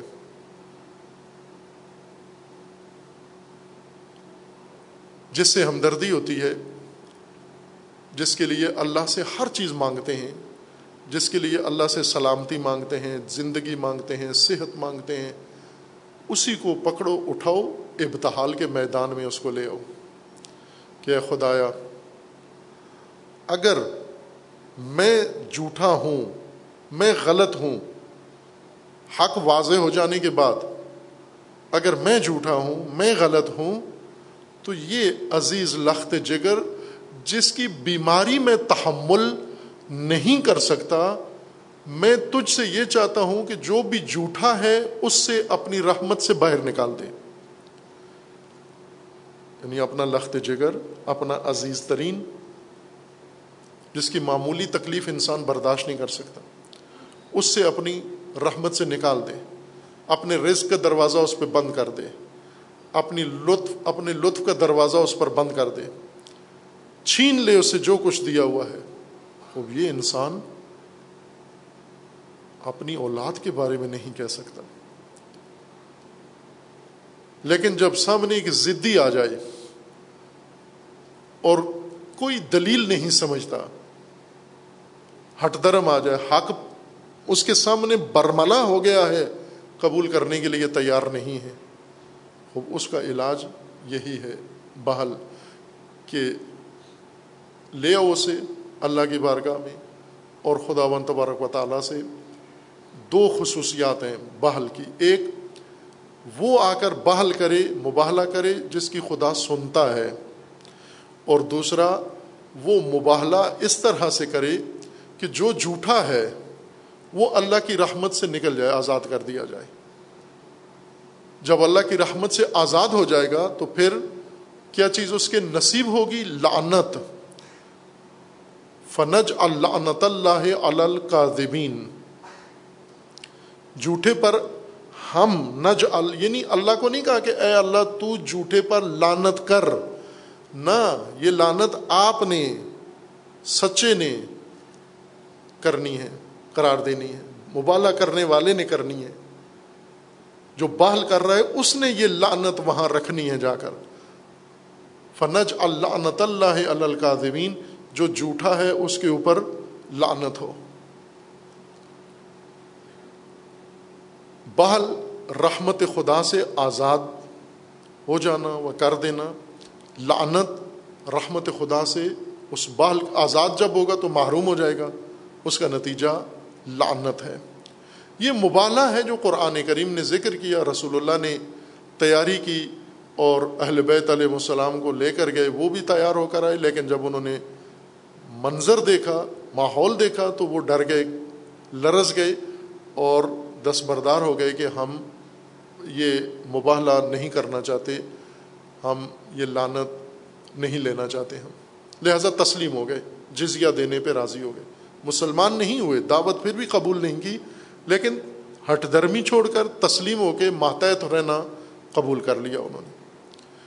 خوب، یہ مبالہ ہے جو قرآن میں ہے، یہ مبالہ ہے جو رسول اللہ نے کیا ہے، یہ مبالہ ہے جو اللہ کے حکم سے ہوا ہے، اور یہ مبالہ جس سے کتنی عظمتیں ثابت ہوتی ہیں، اور جیسا بعض بزرگان نے بیان کیا ہے کہ اس سے بڑی افضل آیت اہل بیت علیہ السلام کی شان کے لیے نہیں ہے، یہ سب سے بنیادی آیا کریمہ ہے اہل بیت علیہ السلام کا مقام بیان کرنے کے لیے۔ لیکن کیا یہ ایک مباہلہ تھا؟ بہل ایک دفعہ رسول اللہ نے انجام دیا، نہ اس سے پہلے انجام دیا، نہ اس کے بعد انجام دیا۔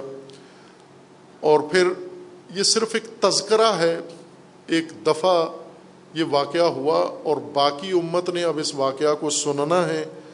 اس پہ تقریب رکھنی ہے، اس پہ جشن منانا ہے، اس پہ شعر و شاعری کرنی ہے، خطابت کرنی ہے اس موضوع کے اوپر، یا یہ بحل ایک عمومی عمل ہے، ایک عمومی مرحلہ ہے، جس طرح تعلیم ایک مرحلہ ہے، سب کے اوپر لازم ہے۔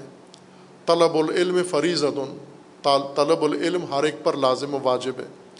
تبلیغ ہر ایک کے اوپر لازم اور واجب ہے۔ حق کا دفاع کرنا ہر ایک کے اوپر لازم اور واجب ہے۔ اس کے لیے اللہ تعالیٰ نے الگ سے طبقہ نہیں بنایا کہ یہ علماء پر لازم ہے، فلاں پر لازم ہے، فلاں پر لازم نہیں ہے۔ یہ سب کے لیے یکساں ہیں۔ پہلے بھی میں ایک مجلس میں عرض کیا تھا کہ قرآن ناس کے لیے ہے، علماء کے لیے نہیں، ناس کے لیے، تمام انسانوں کے لیے ہے۔ تمام قرآن تمام انسانوں کے لیے ہے۔ عورتوں کے لیے، مردوں کے لیے، بچوں کے لیے، ملازمین کے لیے، مالکین کے لیے پڑھے لکھوں کے لیے ان پڑھوں کے لیے، علماء کے لیے، غیر علماء کے لیے، تمام قرآن تمام انسانوں کے لیے ہے۔ یوں نہیں ہے کہ کچھ قرآن علماء کے لیے، کچھ قرآن عوام کے لیے، کچھ قرآن عورتوں کے لیے، کچھ قرآن فلاں کے لیے۔ سارا قرآن سب کے لیے۔ وہ اس قرآن میں مباہلہ بھی ہے کہ ہم ابتحال کریں۔ کب؟ جب جھوٹ ہٹ درمی کی حد تک ہو جائے۔ جب کزب لوگوں کا کلچر بن جائے، تہذیب بن جائے، حق کو ٹھکرانا نظر انداز کرنا، حق کے سامنے ہٹ درمی کرنا، یہ جب لوگوں کا رویہ بن جائے، جو لوگ دلیل نہ سنیں، جو لوگ بات نہ سنیں، جو لوگ تعلیم نہ حاصل کریں، بالکل واضح ہونے کے باوجود بھی وہ جم جائیں، اپنی رائے پر اٹکے رہیں، اڑے رہیں۔ تو کیا اپنا راستہ الگ کر کے اپنے گھر میں جا بیٹھے آپ؟ نہ۔ ان کا علاج اللہ نے رکھا ہے۔ ان کا علاج ہے بہل۔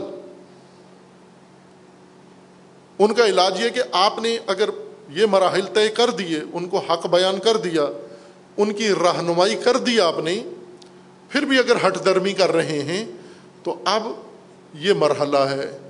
کہ آپ ان کے قزب کو باہر میدان میں لو اور اس قزب کی بنیاد پر لانت اور ابتحال خدا ون تبارک و تعالیٰ سے طلب کرو، ابتحال، کہ اللہ ان کو اپنی رحمت سے باہر نکال دے اور لان خدا ون تبارک و تعالیٰ ان کو اپنی رحمتوں سے مکمل طور پر محروم کر دے، دنیاوی، اخروی ساری رحمتوں سے محروم کر دے۔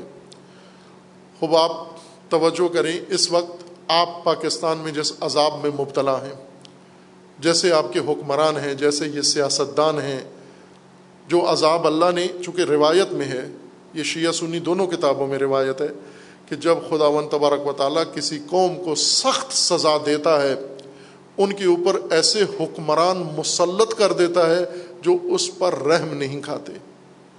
بے رحم حکمران ان کے اوپر مسلط کر دیتے ہیں۔ اور وہ بے حکمران، وہ بے رحم حکمران کاذب اور جھوٹے۔ جھوٹ بولتے ہیں۔ کوئی ایک سیاسی انسان پاکستان بننے سے آج تک ایسا بندہ ہے جس کو آپ وسوخ سے کہہ سکیں کہ یہ جھوٹ نہیں بولتا، یہ سچ بولتا ہے۔ مملکت جھوٹوں کے پاس، دین مذہب جھوٹوں کے پاس امت جھوٹوں کے اختیار میں، اختیارات جھوٹوں کے پاس۔ ہر چیز کاذبین اور کذابوں کے اختیار میں ہے۔ اور جیسا میں نے کہا کہ جب گھر میں، محلے میں کوئی جرم کسی سے ہوتا ہے تو متہم دوسرے کو کرتے ہیں۔ بچے سے غلطی ہوتی ہے، ماں باپ کو بلیم دیتے ہیں کہ ماں باپ کی غلطی ہے۔ اسٹوڈینٹ سے غلطی ہوتی ہے، ٹیچر کو بلیم کرتے ہیں۔ ٹیچر نے صحیح اس کو سنبھالا نہیں ہے۔ مجرم کی پشتیبان مت بنو، مجرم کے حامی مت بنو۔ خصوصاً جن مجرمین کا جرم جھوٹ پر موقوف ہے، ساری بنیاد جھوٹ پر ہے۔ یہ سیاست جس میں سب کو ملوث کر دیا گیا ہے، سب اس کے اندر آلودہ ہو گئے ہیں۔ ہمیں جھوٹ برا نہیں لگتا، چونکہ ملوث ہو گئے ہیں اس میں۔ آلودہ ہو گئے ہیں ہم اس میں۔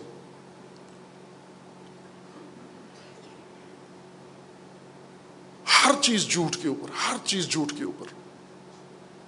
ڈھونڈے ان کی زندگیوں میں آپ کو ایک نقطہ طے خانے میں بھی سچا نہیں ملے گا۔ سچ نہیں ملے گا، کسی کے ساتھ سچ نہیں بولتے۔ کس طرح سے ان کاذبین سے ملک آزاد ہو بحل سے، ابتحال سے۔ اللہ سے چاہے یہ قوم، خدا سے چاہے کہ ان جھوٹوں کو لعنت اللہ فنب فنج اللہ اللہ القادبین یہ لعنت جھوٹوں تک پہنچاؤ، مومنین کا کام ہے۔ یہ مومنین کا کام ہے لانت جھوٹوں تک پہنچاؤ۔ اللہ نے یہ نہیں کہا کہ اے نبی، آپ ان کے سامنے بات کرو اور اللہ ان پر لانت کرے۔ نہ، رسول اللہ کو حکم ہے، فنج ال ہم لانت جھوٹوں تک پہنچائیں گے۔ یہ محرومیت ہم اللہ سے چاہیں گے کہ ان کو محروم کر دے خدا۔ ہر رحمت سے خدا ان کو محروم کر دے۔ یہ خدا کی دی ہوئی نعمتوں اور خدا کی دی ہوئی رحمتوں سے عوام کے لیے عذاب بن گئے ہیں۔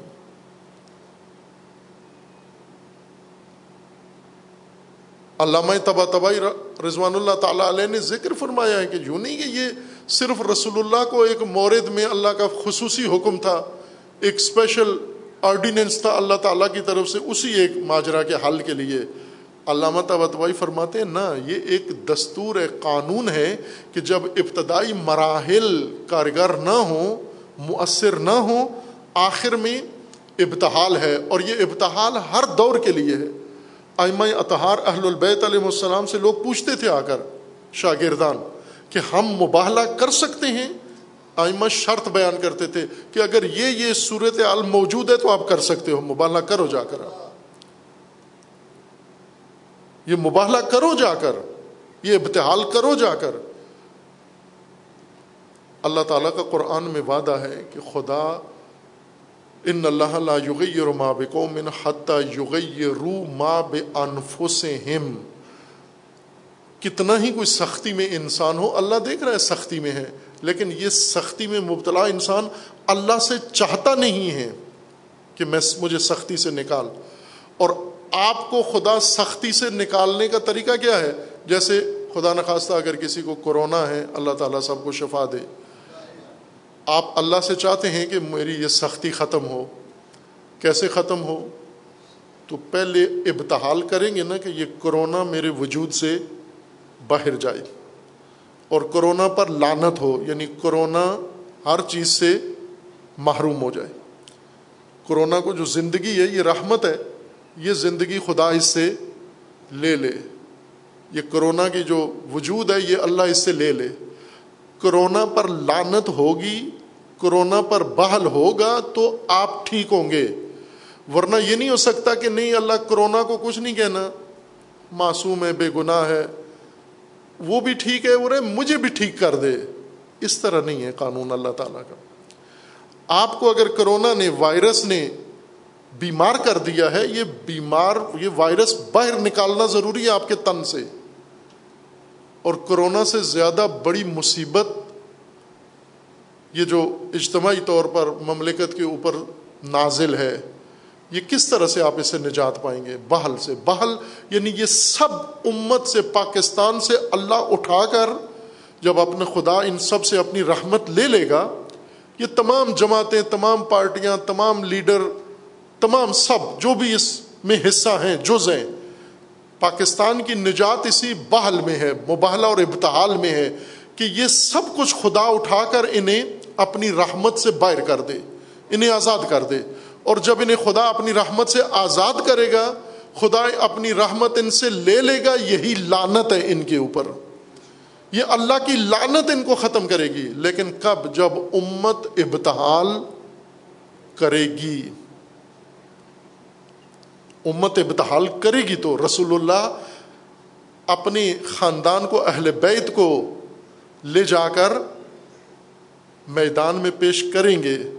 اسی سے تو وہ کانپ گئے کہ یہ رسول اللہ اگر صحابہ کو لے آتے، نجران نے یہ بعد میں کہا تھا، بلکہ جب رسول اللہ سامنے گئے تو انہوں نے پوچھا، یہ کون ہیں؟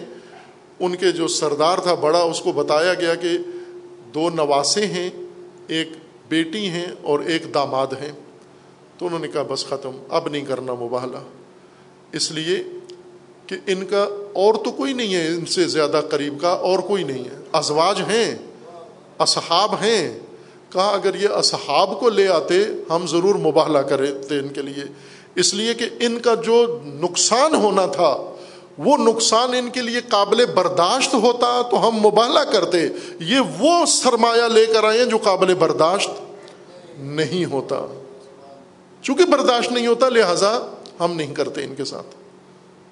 عزیزان، یہ بحل ہی پاکستان کو بچا سکتا ہے۔ اللہ سے طلب کریں آپ، لیکن نہ اس کا حصہ بن کر۔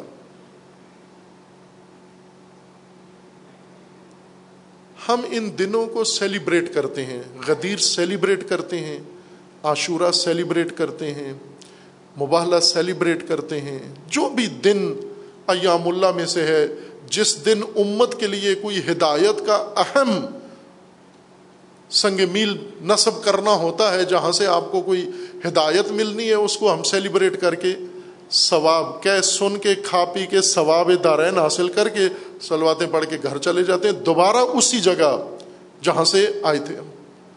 عزیز عنمان یہ بات مسلمات میں سے میں ایک طالب علم، ادنا طالب علم کی حیثیت سے آپ کی خدمت میں عرض کر رہا ہوں کہ اس سمے کا عاشورہ سیلیبریٹ نہ کرو، برپا کرو عاشورہ۔ غدیر تو سیلیبریٹ کر کے گزار دیا نا، ایک سمے میں غدیر سیلیبریٹ نہ کرو، بلکہ غدیر قائم کرو۔ غدیر قائم کرنے کا مطلب یعنی ولایت کا نظام قائم کر دو ایک۔ ایک سال ذیل حجہ اٹھارہ ذیل حجہ کو پوری امت جمع ہو کر اعلان کر دے۔ ولایت علی کا نظام ملک میں قائم کر دیا ہے۔ یہ اصل غدیر ہے یہ۔ ایک دفعہ سید الشہداء کی طرح اٹھ کے آؤ، جس طرح رسول اللہ نے امام حسین کو بچپن میں آغوش میں لیا ہوا تھا۔ روایات میں ہے کہ امام حسین علیہ السلام کو رسول اللہ نے اٹھایا ہوا تھا اپنی آغوش میں اور امام حسن علیہ السلام کی انگلی تھامی ہوئی تھی۔ اس طرح سے لے کر گئے اور پھر عاشور کو یہ دس ہجری یا نو ہجری کو ہوا اور اکسٹھ ہجری کو امام حسین علیہ السلام نے آغوش میں اٹھا کے اپنا شیرخوار عاشورہ میں آ کر پیش کر دیا۔ کس لیے پیش کیا؟ نہ اس لیے کہ ہم سیلیبریٹ کریں۔ اس لیے پیش کیا کہ وہ مرحلہ اس عمل کے بغیر، اس قربانی کے بغیر، اس اثار کے بغیر طے نہیں ہو سکتا۔ تاغوت یزید سرنگن نہیں ہو سکتا۔ نظام کا فساد برملا نہیں ہو سکتا۔ اس لیے یہ کام کیا۔ انقریب ابھی حج کر کے آئے ہیں آپ۔ حج پہ آپ کو بلایا گیا۔ کیا مقصود تھا حج پہ بلانا؟ حج پہ آپ کو بلایا گیا حضرت ابراہیم کے قدم پہ قدم رکھنے کے لیے۔ شروع آپ کا حج کہاں سے ہوا؟ میقات سے۔ یعنی یہیں سے ابراہیم آئے۔ ابراہیم نے یہاں یہاں قدم رکھے، ان کے قدم پہ چلتے جاؤ چلتے جاؤ۔ جو جو ابراہیم نے کیا وہ کرتے رہو۔ پھر اس کے بعد وہ مختلف اعمال ہیں۔ ایک کام آپ نے کیا وہاں ایک ستون کو دیوار کو کنکریاں ماری آپ نے شیطان سمجھ کر۔ وہ سیمٹ کا، وہ شیطان ہے۔ شیطان سیمٹ کا ہے۔ کنکریٹ کا ہے شیطان۔ وہ تو ایک دیوار ہے، مستریوں نے بنائی ہے۔ اس دیوار نے آج تک کسی کو نقصان نہیں پہنچایا۔ یہ ایک علامتی کام آپ سے کروایا گیا تھا۔ شیطان وہ دیوار نہیں ہے، وہ علامت ہے، اس کو فرض کیا گیا ہے۔ کہ یہ شیطان ہے اور چھوٹی سی کنکری وہ آپ کو مارنے کا کہا گیا ہے، اصل شیطان کہاں ہے اور اصل جو چیز مارنی ہے وہ کیا ہے؟ اصل شیطان آپ کے ملک میں ہے۔ اصل شیطان آپ کی قوم کے اندر گھسا ہوا ہے۔ اصل شیطان آپ کے گھروں کے اندر جا چکا ہے۔ اس شیطان کو نکالنے کے لیے وہاں ٹریننگ کیمپ رکھا گیا تھا۔ وہ ریہرسل کروائی گئی تھی، وہ فائرنگ کروائی گئی تھی آپ سے۔ وہ تو سیمنٹ کا شیطان ہے فرضی شیطان ہے وہ ایک حقیقی شیطان کو سنسار کرنے کے لیے یہ تمام مناسبتیں سیلیبریٹ کرنے کے لیے نہیں ہوتی۔ کل ایک حاجی صاحب آئے، ان سے شرف زیارت ہوئی حج کر کے آئے۔ تو کہہ رہے تھے، پابندیاں بہت تھیں وہاں پر، مشکلات بہت تھیں اس سال انہوں نے۔ ہمیں کعبہ کی دیوار تک نہیں چھونے دی۔ تو میں نے کہا بھائی کعبہ کی دیوار اگر چھو بھی لیتے تو کیا ہو جانا تھا؟ اس کعبہ کے پتھروں میں کوئی کرنٹ رکھا ہوا ہے جو تو ٹچ کرتا، وہ کرنٹ تیرے اندر نہیں آیا۔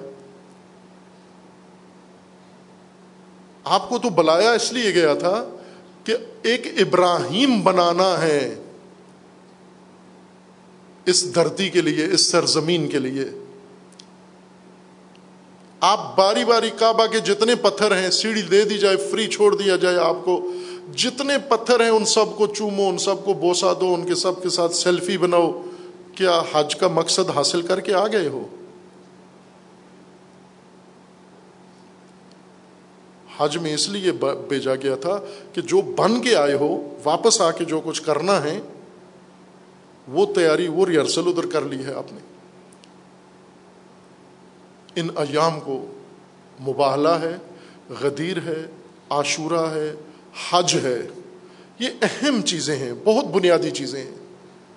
اگر یہ ہم قائم کریں، یہ ایام قائم کریں اور ان کے اندر جو فریضہ ہمارا مقرر ہے، وہ فریضہ ہم انجام دیں، خوب آپ دیکھیں کہ خدا بند تبارک و تعالیٰ آپ کا مباہلہ سنے گا۔ ابتحال سنے گا اور وہ نجران تو تسلیم ہو گئے، لیکن آپ کے مقابلے میں جو کاذبین ہیں، آج کے زمانے کے وہ جھوٹے اور کاذب جن میں ہم مبتلا ہیں، انہیں خدا نے نشانہ عبرت بنا دینا ہے۔ وہ دن ہے، مباہلہ اسی دن کے لیے ہے، پاکستان کی نجات کے لیے، اس مملکت کی نجات کے لیے۔ مومنین شروع تو کریں، آغاز تو کریں، اللہ سے چاہیں تو صحیح۔ اگر یہ نہ ہوتا تو قرآن میں اس کا ذکر نہ ہوتا۔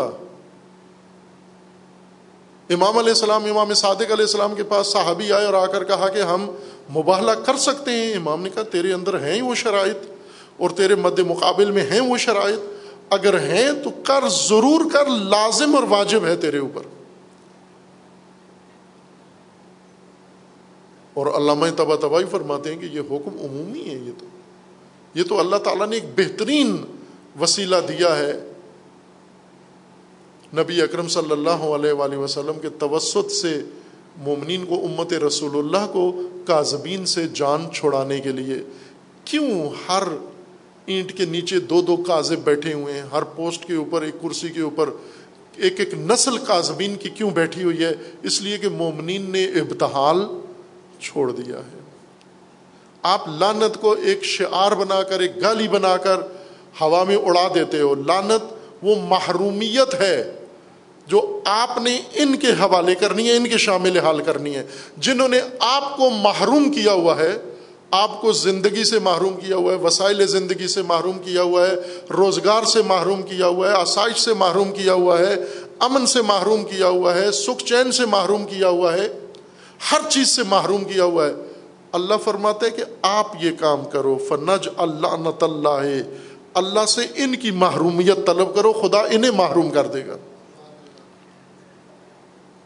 آپ کو اللہ رحمت عطا کرے گا، ان کو خدا لعنت عطا کرے گا کاذبین کو۔ عزیزان، اگر کاذبین سے آپ کی جان چھوٹے، آپ کا دین بھی ٹھیک مستقیم ہو جائے گا، آپ کی مملکت بھی مستقیم ہو جائے گی۔ آپ کی حکومت بھی مستقیم ہو جائے گی۔ کاذبوں کے اندر ولایت کا نظام قائم نہیں ہو سکتا۔ کون صادقین سچوں کے ساتھ ہو جاؤ۔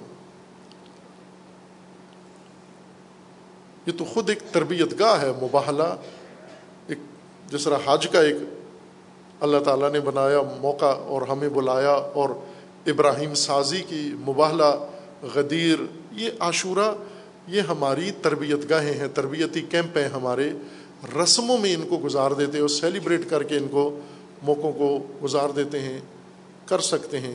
انشاءاللہ اللہ تعالیٰ توفیق دے آپ سب کو، ہم سب کو خدا ون تبارک و تعالیٰ۔ ہم ان ہدایت کے اصولوں کو سمجھیں، ان سے ہدایت حاصل کریں، ہدایت پائیں اور پھر اس ہدایت کو بروئے کار لائیں۔ ہم خود بھی نجات پائیں۔ دنیا میں بھی اور آخرت میں بھی اپنی نسلوں کو بھی نجات دیں، اپنی مملکت کو بھی نجات دیں، اپنی قوم کو بھی نجات دیں، اپنے ملک و سرزمین کو بھی نجات دیں دنیا میں اور آخرت میں۔ خدا من تبارک و تعالیٰ بانیان مجلس کو جزائے خیر عطا فرمائے، شرکائے مجلس کو اللہ تعالیٰ جزائے خیر عطا فرمائے۔ اور پروردگار جو مومنین دنیا سے رحلت کر گئے ہیں، حاضرین مجلس، بانیان مجلس، منتظمین مجلس کے، خدا بندہ، بحق محمد وال محمد، بحق آل رسول، بحق ابناء رسول، بحق نساء رسول، بحق انفس رسول، پروردگارہ، ان سب کو جوار رحمت میں مقام عطا فرما۔ جو مریض ہیں علیل ہیں انہیں شفاء کاملہ عطا فرما۔ جو ملتمس سے دعائیں، ان کی دعاؤں کو مستجاب فرما۔ جو صاحب حاجات ہیں، ان کی حاجات کو بارہ وردہ فرما۔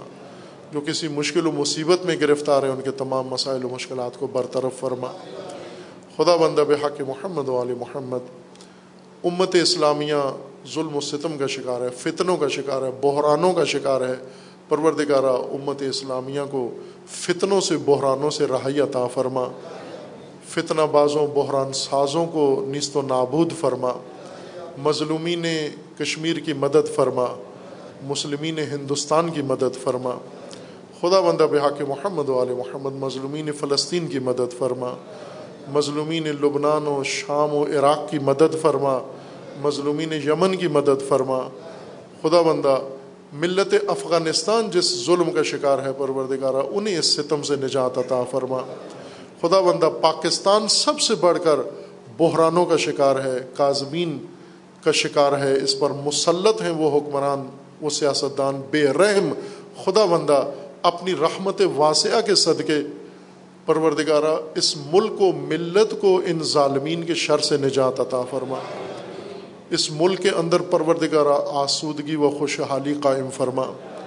اس کے اندر امن و امان قائم فرما۔ خدا بندہ بحق محمد وال محمد، اس ملت کو بیداری و شعور عطا فرما۔ اس ملت کو پروردگارہ اتحاد و اتفاق کی توفیق عنایت فرما۔ خدا بندہ بحق محمد وال محمد اپنے ولی حق، ولی اللہ العظم، اجل اللہ تعالی فرج و شریف کا جلد از جلد ظہور فرما۔ ہمیں حضرت کے عوان و انصار میں سے ہونے کی توفیق عطا فرما۔ آپ عزیزان، اپنی سعادت کے لیے، بانیان کے لیے، منتظمین کے لیے، مرحومین کے لیے بلند آواز سے تین دفعہ سلوات پڑھیے محمد والے محمد۔